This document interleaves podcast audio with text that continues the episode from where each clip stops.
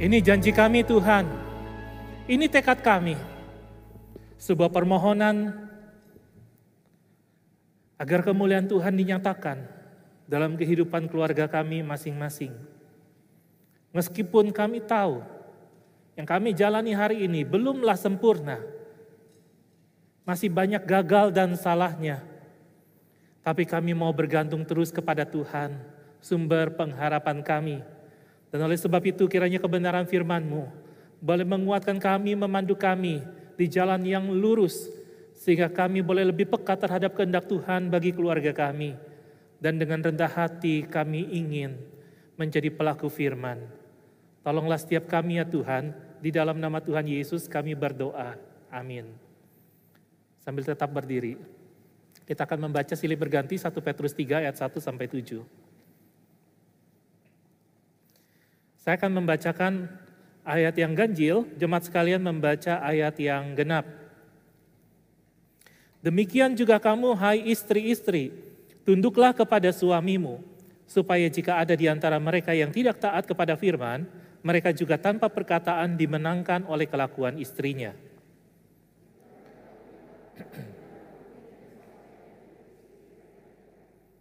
Perhiasanmu janganlah secara lahiriah, yaitu dengan mengepang-ngepang rambut, memakai perhiasan emas, atau dengan mengenakan pakaian yang indah-indah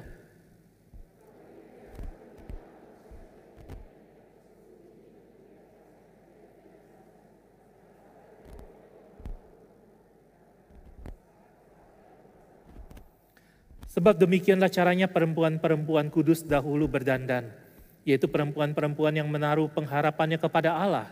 Mereka tunduk kepada suaminya.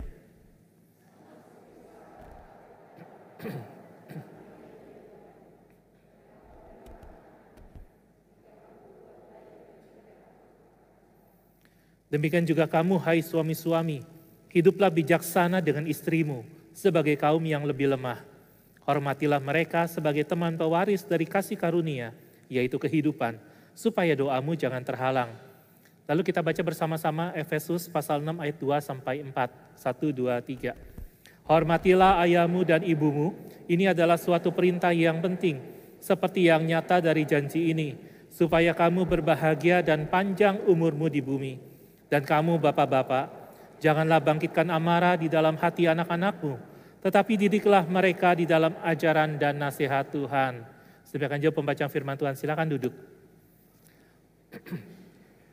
Tema kita hari ini adalah peran dan fungsi anggota keluarga. Bulan ini adalah bulan keluarga di gereja kita.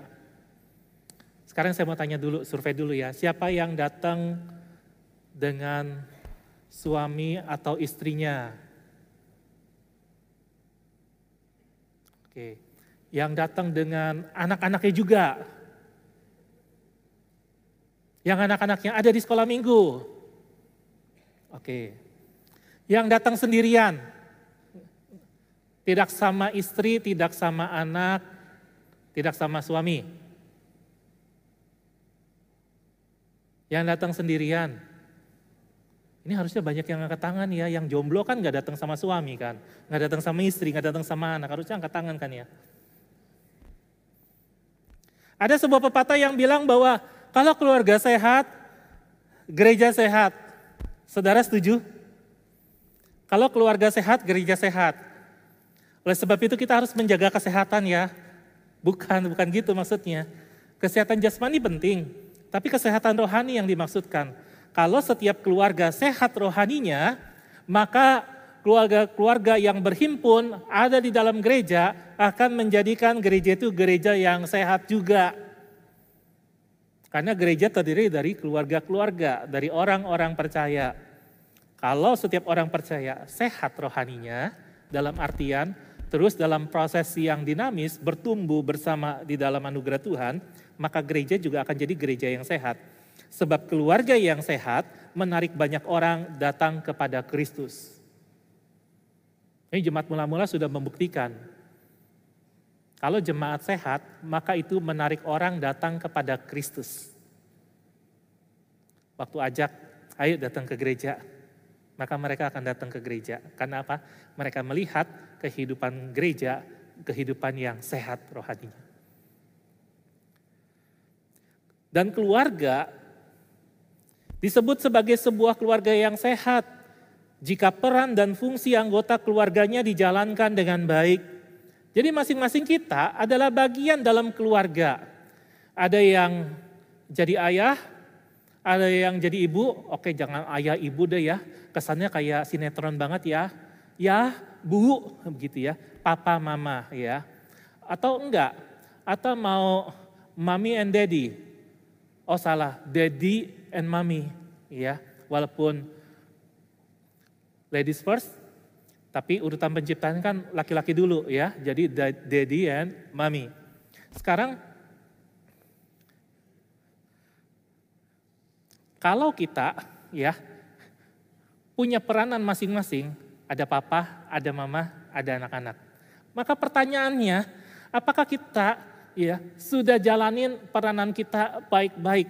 Ada sebuah lagu yang lagu terkenal ya zaman dulu ya. Dunia ini panggung sandiwara, ceritanya.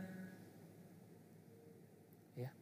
Ada peran wajar, ada peran berpura-pura. Tetapi di dalam keluarga, semua peranan harus jadi peranan yang wajar, peranan yang alamiah, bukan peranan yang berpura-pura. Ah hari ini pura-pura jadi papa deh, itu mainan kita waktu anak-anak kan.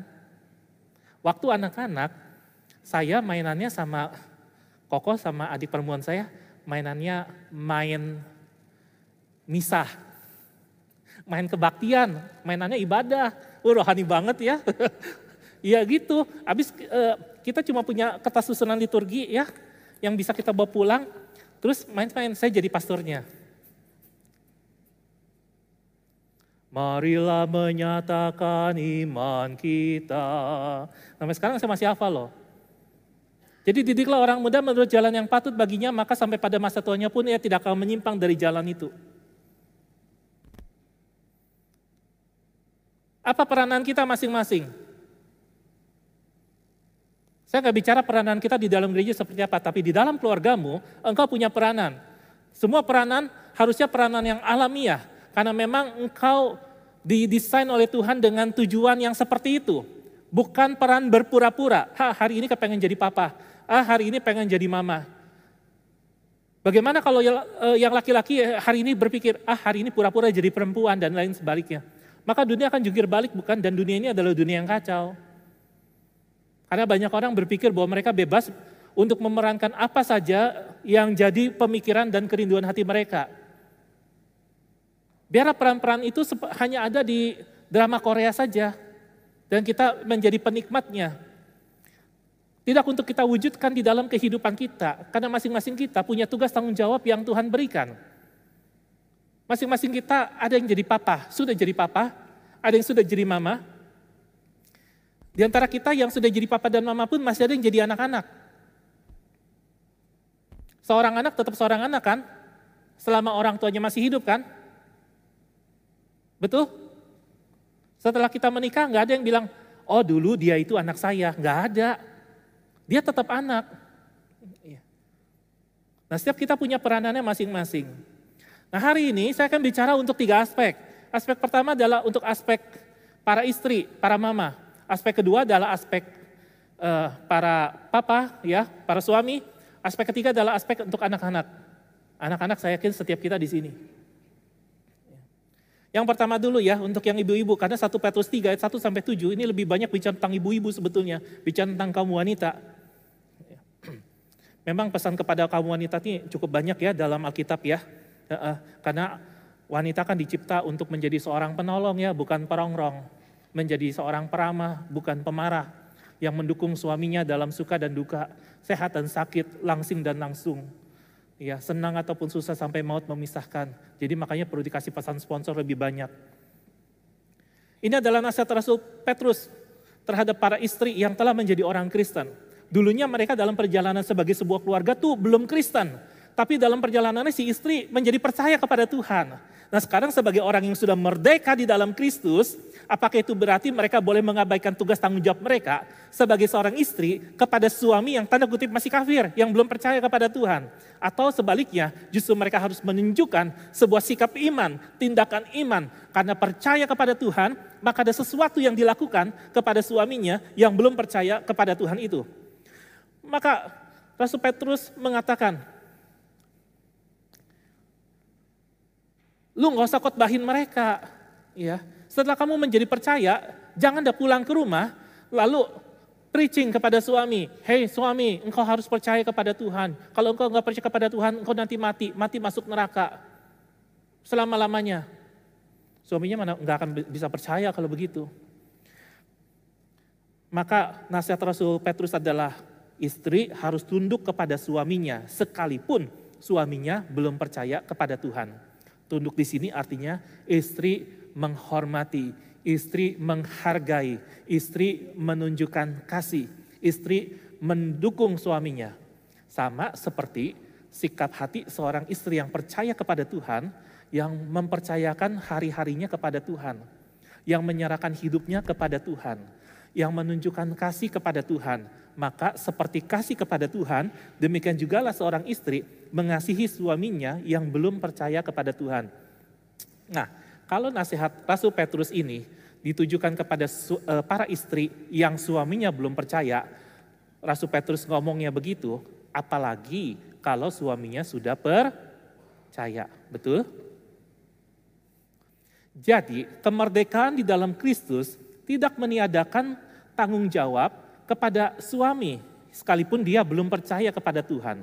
Tidak menjadikan bebas dari tanggung jawab, tapi sebaliknya yang diminta adalah bagaimana seorang istri itu menjadi saksi lewat gaya hidup sehari-hari. Karena perbuatan bicara lebih keras daripada perkataan. Ada orang bilang begitu. Ah cuma ngomong doang, mana buktinya? Iya kan? Di gereja aja bilang kasih, kasih, kasih. Sampai di rumah bukan kasih hati, bukan kasih tangan untuk membantu dan melindungi. Eh, kasih apa? Padahal bukan lagi main meja nih. Istri diminta jadi saksi lewat gaya hidup sehari-hari. Bagaimana kehidupan seorang istri di dalam rumah, sebagai seorang yang percaya kepada Tuhan, mempercayakan hidupnya kepada Tuhan setiap hari, suami akan lihat istriku bukan hanya cantik fisiknya, tapi juga cantik hatinya. Apa sih yang membuat kamu begitu? Nah, baru tuh ngomong. Ada cinta Tuhan di sini. Cinta Tuhan memampukan aku mengasihimu, menerimamu sepenuh hati. Bagaimana caranya? Rasul Petrus melanjutkan, istri-istri itu harus punya kehidupan yang murni dan saleh.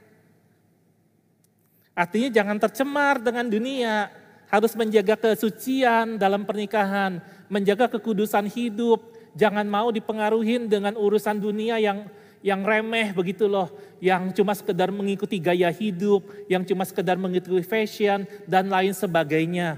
Ya tapi menjaga sebuah kehidupan yang murni, yang berharap kepada Tuhan, yang berserah kepada Tuhan, yang tahu bahwa kehidupan pernikahan itu gak, gak gampang. Yang masih jomblo ingat ini baik-baik, jangan kau pikir enak ya sekarang ya pacaran ya nanti mau nikah ya. Kehidupan pernikahan tuh tidak menyenangkan. Kalau gitu kenapa nikah? Betul, tidak menyenangkan kalau engkau tidak memusatkan perhatianmu sejak masa pacaran engkau tidak memusatkan perhatianmu kepada Tuhan, maka kehidupan pernikahanmu tidak akan menjadi kehidupan pernikahan yang menyenangkan. Dan betapa menyenangkannya kehidupan pernikahan pun juga penuh dengan lika-liku. Jadi kalau yang berpikir, oh kalau aku menikah akan seperti drakor, akan seperti Cinderella, and they live happily after ever after. Omong kosong. Karena pergumulan akan selalu menjadi bagian dalam kehidupan berkeluarga. Tapi yang membedakan adalah karena ada Kristus yang menjadi pusat dan fokus kehidupan keluarga. Maka badai pasti berlalu. Dengan anugerah Tuhan. Istri diminta punya kehidupan yang murni dan saleh seperti itu. Yang jaga diri, jaga hati. Hanya lihat suaminya aja. Sama seperti dia, eh, tidak ada Tuhan yang lain di dalam hidupku. Karena Yesus Kristus adalah Tuhan dan Juru Selamatku. Demikian juga dia memandang suaminya. There is no other man. Nggak ada pria lain yang ada di hatiku, di pikiranku. Selain hanya engkau, sekalipun suaminya mungkin makin lama makin endut. Sekalipun suaminya mungkin tidurnya ngorok. Tiap malam bangun pabrik kayu satu penggergajian kayu. Tidak bisa memudarkan rasa cinta. Dan yang diminta bagaimana caranya? Utamakan perhiasan batiniah di ayat ketiga dan keempat, bukan yang lahiriah. Di sini Rasul Petrus menyampaikan, perhiasanmu jangan secara lahiriah, yaitu dengan mengepang-epang rambut, memakai perhiasan emas. Kenapa nggak boleh kepang rambut? Kenapa nggak boleh pakai perhiasan emas?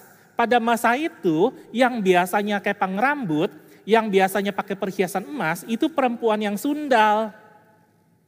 Jadi kalau seorang perempuan yang sudah percaya sama Tuhan, kepang rambut, pakai perhiasan emas, menunjukkan kepada umum, maka apa? Dia mengidentifikasi dirinya sama dengan perempuan sundal, serupa dengan dunia ini. Itulah sebabnya Rasul Paulus juga kepada jemaat di Roma kan kita selalu membaca bagian tengah itu kan. Janganlah kamu menjadi serupa dengan dunia ini, tapi berubahlah, ditransform oleh pembaharuan budimu. Sehingga kamu dapat membedakan manakah kehendak Allah, apa yang baik, yang berkenan kepada Allah, dan yang sempurna.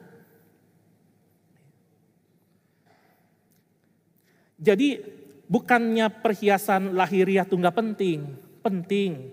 Tapi yang menjadi fokus untuk pengembangan harusnya perhiasan batinia, yaitu apa? roh yang lemah lembut, ya, lalu eh, hati yang berharap kepada Tuhan, yang tunduk kepada suaminya, itu yang berharga di hadapan Tuhan. Rasul Petrus juga bilang, jangan pakai pakaian yang indah-indah. Kenapa? Karena pada waktu itu orang kalau pakai pakaian yang indah-indah, itu biasanya untuk flexing, untuk pamer, untuk tunjukin bahwa kami punya derajat, punya sosialita yang lebih tinggi nih. Jadi tujuannya adalah apa? Untuk mengundang pujian dari orang lain bagi dirinya sendiri. Bukan untuk menyenangkan hati Tuhan. Hari ini permisi tanya para ibu, para wanita, kalau engkau pakai busana, engkau berhias, engkau berdandan, untuk yang sudah menikah, engkau dandan untuk suamimu, atau untuk dilihat pria lain? Jawab dalam hati aja ya. Tak kalau suami dengar jawaban yang jujur mungkin kita pulang ribut malah ya. Yang masih jomblo, engkau hari ini dandan pakai pakaian yang bagus, tujuannya supaya dilihat oleh cowok-cowok ganteng kah? Saya tanya para suami, para suami senang kalau lihat istrinya dandan, cantik, wangi, menarik, senang? Senang. Tapi bagaimana kalau dia berdandan bukan untukmu? Dia berdandan supaya dilihat oleh pria lain. Seneng nggak kalau misalnya waktu lagi pergi jalan ke mall, mata semua pria melihat ke arah pasangan kita? Apakah itu menjadi sebuah kebanggaan bagi diri kita? Kalau iya mungkin saudara sakit ya. Saudara ke psikolog atau psikiater. Karena menyaksikan istri dilirik oleh pria lain secara berlebihan dan saudara bangga, senang karenanya, itu menunjukkan saudara sakit. Yang gini-gini saya harus jujur ya ngomong ya. Nggak banyak gereja mau bicara hal-hal begini. Tapi sebagai hamba Tuhan saya harus bicara. Sebab saya nggak mau kehidupan jemaat jadi kehidupan yang kacau balau. Karena kita permisif, membiarkan segala sesuatu yang ada dalam dunia masuk ke dalam kehidupan gereja. Termasuk fashion dan lain sebagainya. Bukan berarti fashion nggak penting. Tapi ketika tujuan utamanya akhirnya cuma sekedar dilihat oleh orang lain. Apakah itu berkenan kepada Tuhan? Makanya tadi saya tanya, waktu kita dan dan waktu apa? itu untuk kemuliaan Tuhan atau cuma sekedar flexing diri sendiri. Sementara yang innernya kita abaikan, waktu waktu teduh dengan Tuhan, bergumul cari kehendak Tuhan, berpuasa, ya. Sambil melangkah, sambil tanya, Tuhan saya harus gimana? ini ada keputusan yang sulit, ini ada pilihan yang susah. Sikap saya sebagai seorang wanita, bagaimana? Ini bukan hanya untuk wanita, pria juga begitu. Sikap saya harus gimana? Yang inner harus kita perhatiin. Jangan cuma sekedar yang outer, kita maksimalin. Ada suntik apa segala macam membuat kita bisa lebih uh, lebih muda, anti aging gitu ya dan lain sebagainya. Tapi yang inner kita abaikan relasi sama Tuhan kita nggak pedulikan. Kita sibuk dengan urusan dunia yang lahiriah, tapi untuk urusan yang batiniah kita tidak mengejar. Sehingga apa? Mungkin perhiasan lahiriah kita maju jauh lebih banyak ketimbang yang batiniah. Padahal yang batiniah, yang inner itu menopang yang outer.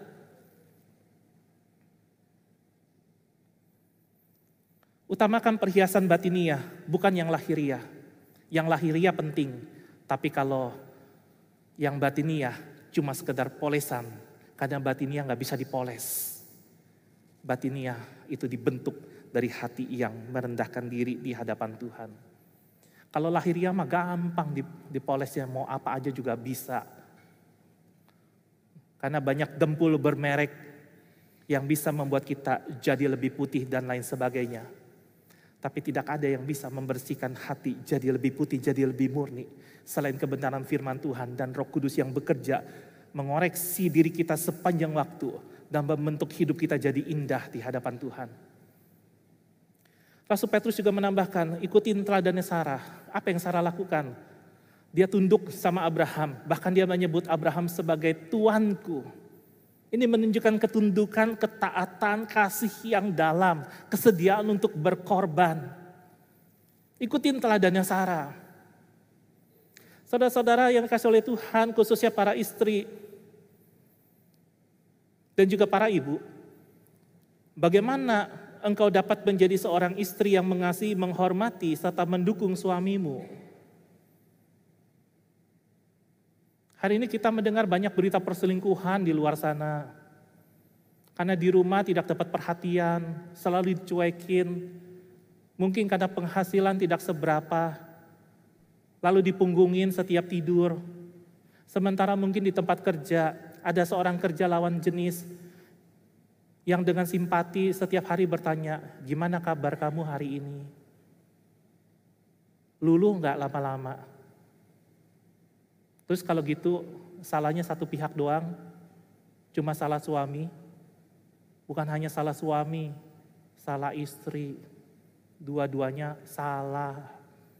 Dan dua-duanya sama-sama salah kenapa? Karena tidak cari Tuhan. Itu yang sering terjadi dalam pernikahan Kristen. Katanya aja pernikahan Kristen, tapi wujud kehidupannya jauh dari nilai-nilai Kristen yang dihidupi adalah nilai-nilai dari dunia. Tidak heran banyak perpecahan bahkan dalam keluarga Kristen sekalipun. Ada yang mau cerai, ada yang mau ini dan itu. Kenapa? Karena tidak menjadikan Kristus sebagai pusat di dalam keluarga. Seorang istri, apakah bisa menjadi seorang istri yang mengasihi, menghormati, serta mendukung suaminya? Dan ini pertanyaan untuk untuk para pemudi yang suatu hari engkau juga akan jadi istri, akan jadi ibu rumah tangga. Engkau akan jadi istri yang seperti apa nanti? Kita hidup dalam zaman yang semua harus serba nyaman, serba ada fasilitas. Baru kita rasa nyaman jadi seorang istri. Tapi bagaimana kalau tidak ada fasilitas? Apakah kita bersedia untuk memenuhi janji nikah itu? Dalam suka dan duka, dalam susah ataupun senang sehat ataupun sakit sampai maut memisahkan. Jangan-jangan itu cuma sekedar janji pernikahan yang setelah selesai pernikahan kita masuk dalam kehidupan keluarga, kita cuma berpindah dari satu tuntutan kepada tuntutan yang lain. Sehingga kehidupan keluarga bukannya kehidupan yang dipenuhi dengan damai sejahtera, tapi di kehidupan yang dipenuhi dengan bencana. Karena isi dalam keluarga adalah tuntutan demi tuntutan yang sering kali tidak bisa dipenuhi.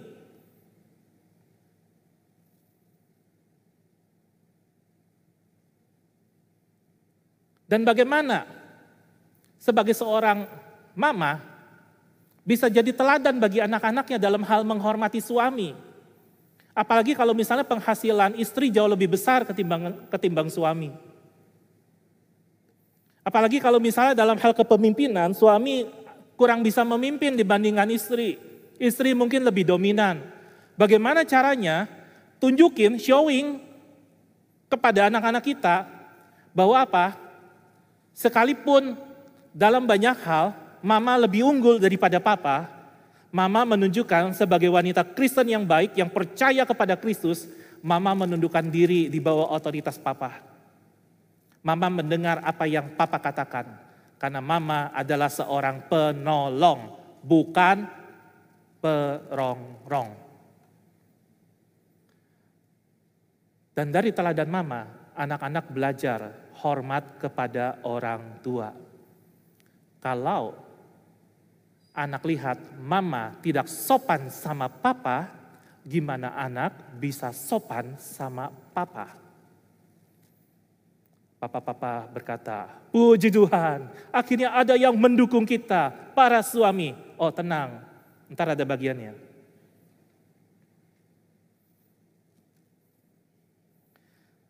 Nasihat Rasul Petrus bukan hanya kepada para istri, tapi juga kepada para suami.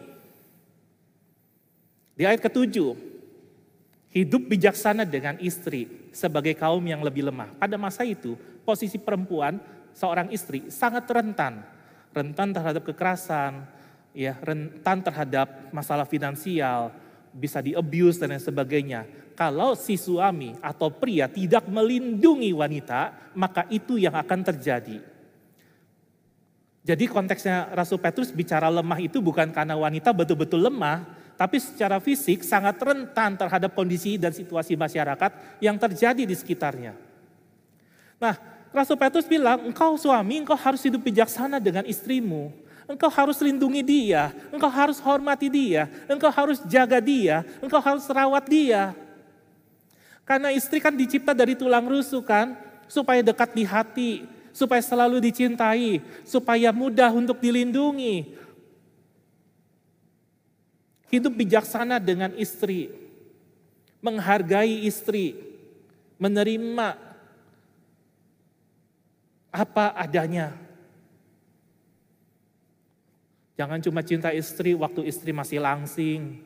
Ketika istri sudah langsung, mulai berkurang cintanya, lebih senang lihat yang langsing-langsing lagi.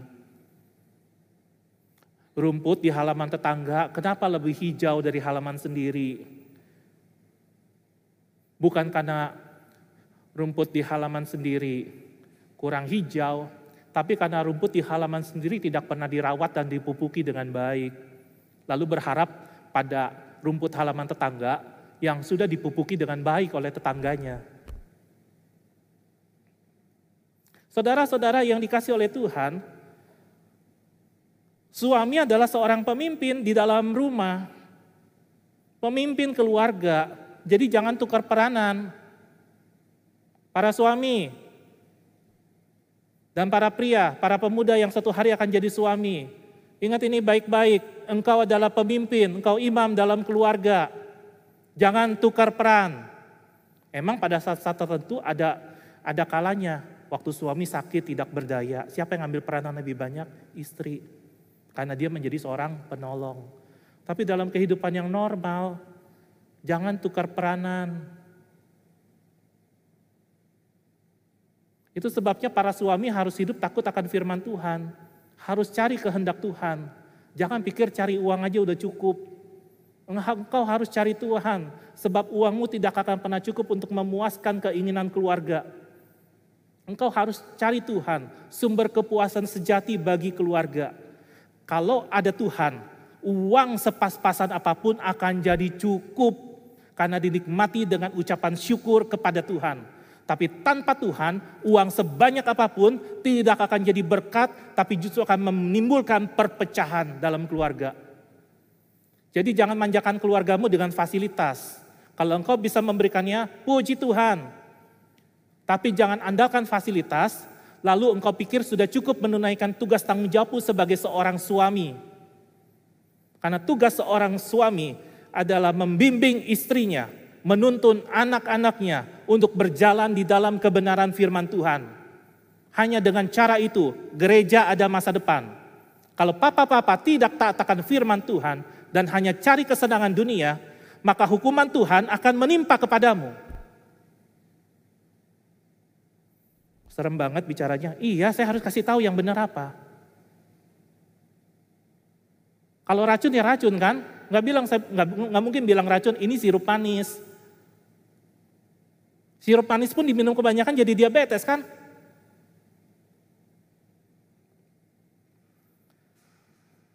Namun ini bukan hanya perintah kepada para suami, tapi ini juga perintah kepada para papa. Suami juga adalah sekaligus papa. Efesus bilang didik anak di dalam ajaran dan nasihat Tuhan.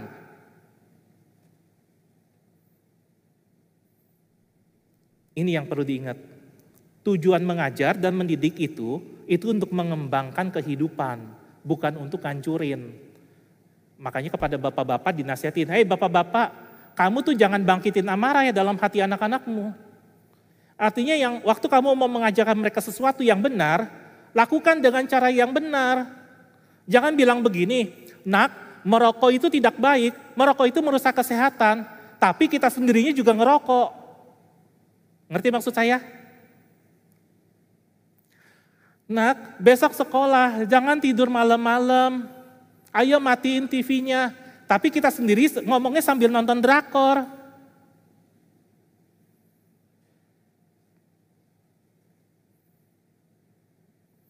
Nak, jangan boros-boros jajannya. Ini kita harus hemat. Tapi minta minta sama suami atau minta sama istri, ayo kita makan di restoran mewah. Ngerti maksud saya? Ini yang terjadi. Tujuan mengajar mendidik itu untuk mengembangkan kehidupan, bukan untuk membangkitkan amarah dan akar pahit. Dan saya perlu kasih tahu begini, zamannya udah beda. Jangan pakai cara dulu untuk mendidik anak zaman sekarang. Banyak yang beda. Kalau paksain begitu akan ribut terus setiap hari. Cobalah untuk mengerti, cobalah untuk memahami, cobalah untuk mendengar, cobalah untuk lebih peduli.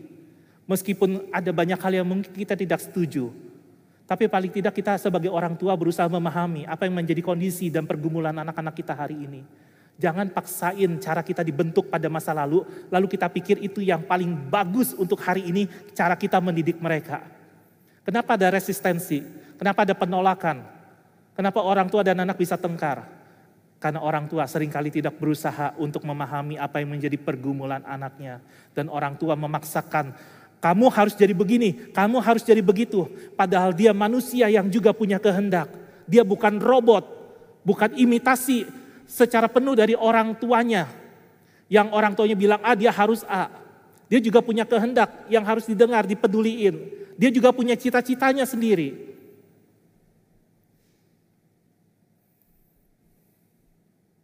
Oleh sebab itu perlindungan untuk para suami. Gimana sih bisa jadi seorang suami yang mengasihi, menghormati, serta melindungi istri dan anak?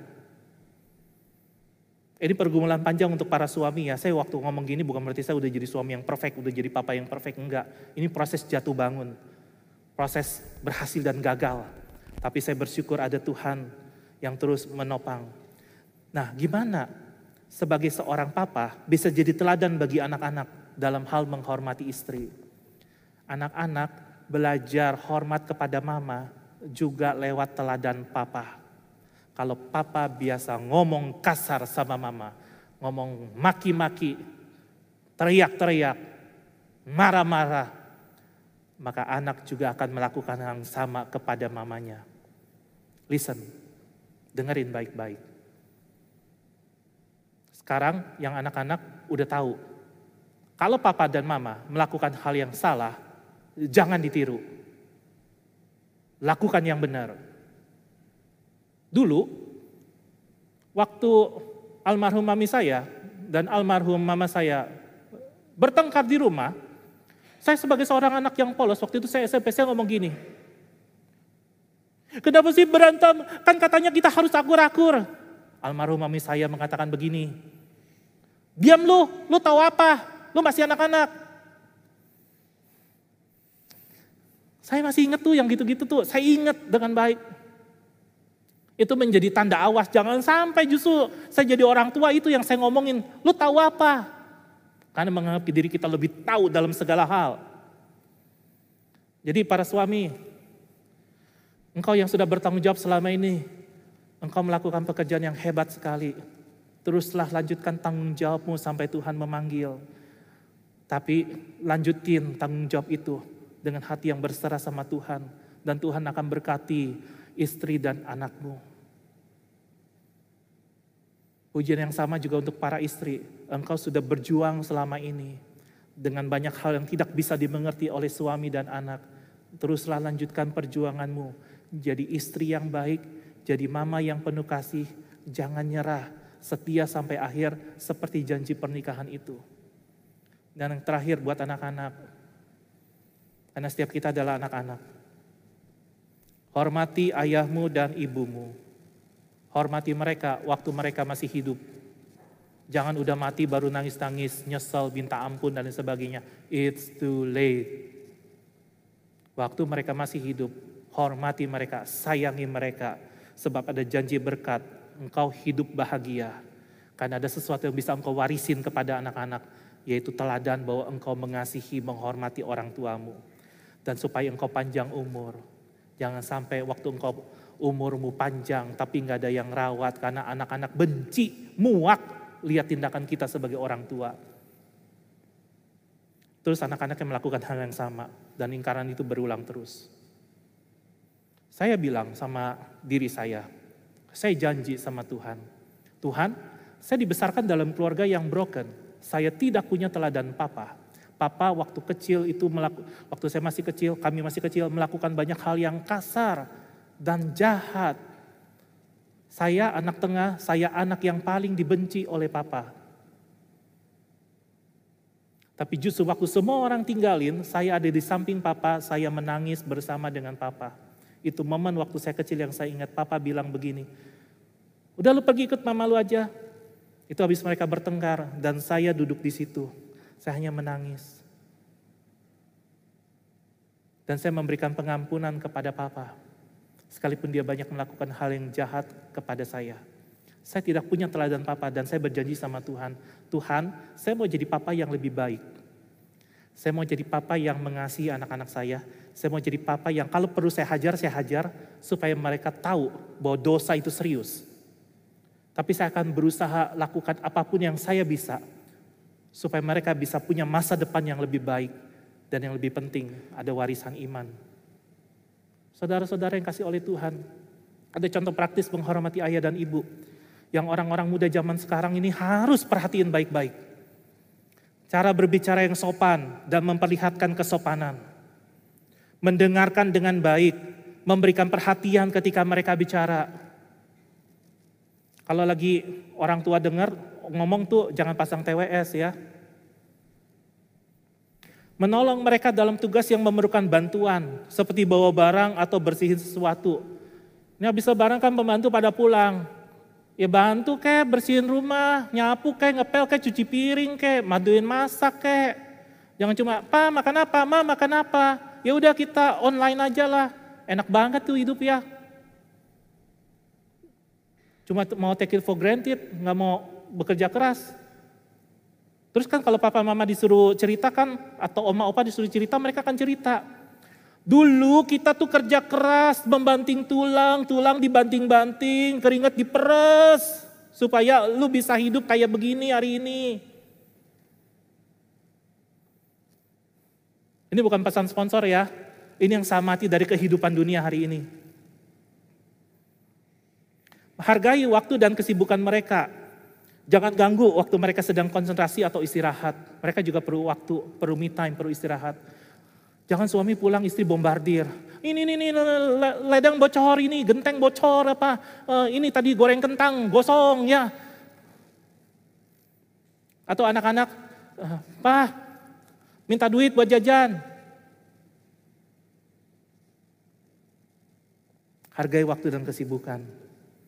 Hargai pendapat dan keputusan mereka meskipun mungkin berbeda pendapat dengan pendapat pribadi. Gak usah ribut, bilang aja terima kasih papa, terima kasih mama udah concern terhadap masalah ini. Saya akan gumulin, saya akan pikirin. Terima kasih ya, udah mau peduli terhadap masalah saya. Sederhana kan? Ah, papa tahu apa sih? Mama tahu apa sih? Enggak gitu loh. Saya di pendidikan lebih tinggi loh. Mama SMA kan? Papa SMA kan? Saya udah S1 loh. Dia lupa yang bayarin S1-nya siapa. Dia lupa S1-nya itu mungkin papa mama mungkin harus berpikir malam-malam gimana nih cara bayar SPP dan lain sebagainya. Dia lupa tuh. Udah punya gelar, udah punya pendidikan, udah punya kerjaan, lupa sama orang tua. Anak durhaka itu. Tapi mah di GKI Sunter mah kagak ada yang begitu ya. Semua anaknya mah berbakti semua sama keluarga ya. Nggak ada tuh anak durhaka ya yang habis manis sepa dibuang ya kagak ada ya. Kasih tempat duduk yang nyaman, memudahkan aksibilitas bagi yang lebih tua, kasih kursi roda, kasih tongkat, kasih ya kasih sayang, perhatian, peduli, tanya tentang kesehatannya. Jangan tanya, "Pak, lu kapan mati, Pak?" Ini ngarep warisan. Jangan ada yang begitu ya di GK Sunter ya. Kalau ada yang begitu saya panggil loh. Saya datengin loh rumahnya loh. Kalau orang tuanya masih hidup udah minta warisan. Durhaka itu.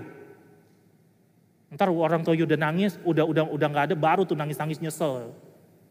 Jangan jadi kayak anak yang hilang tuh. Udah dikasih contoh ya dilakukan ya.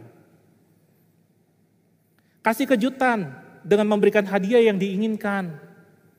Udah tahu nih minggu depan Parents Day, papa mama kepengennya apa? Kan mama kan biasanya nggak kepengen yang mahal-mahal ya, cuma berlian.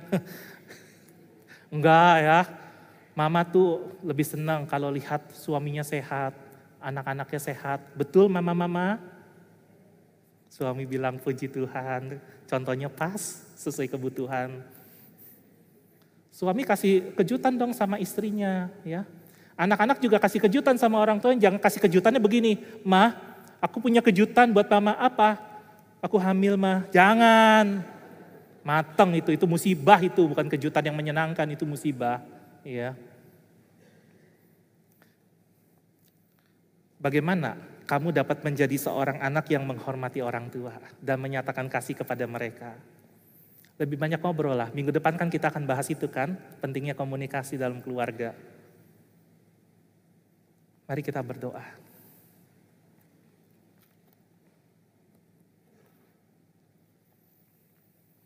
Tuhan Yesus, tolong setiap kami.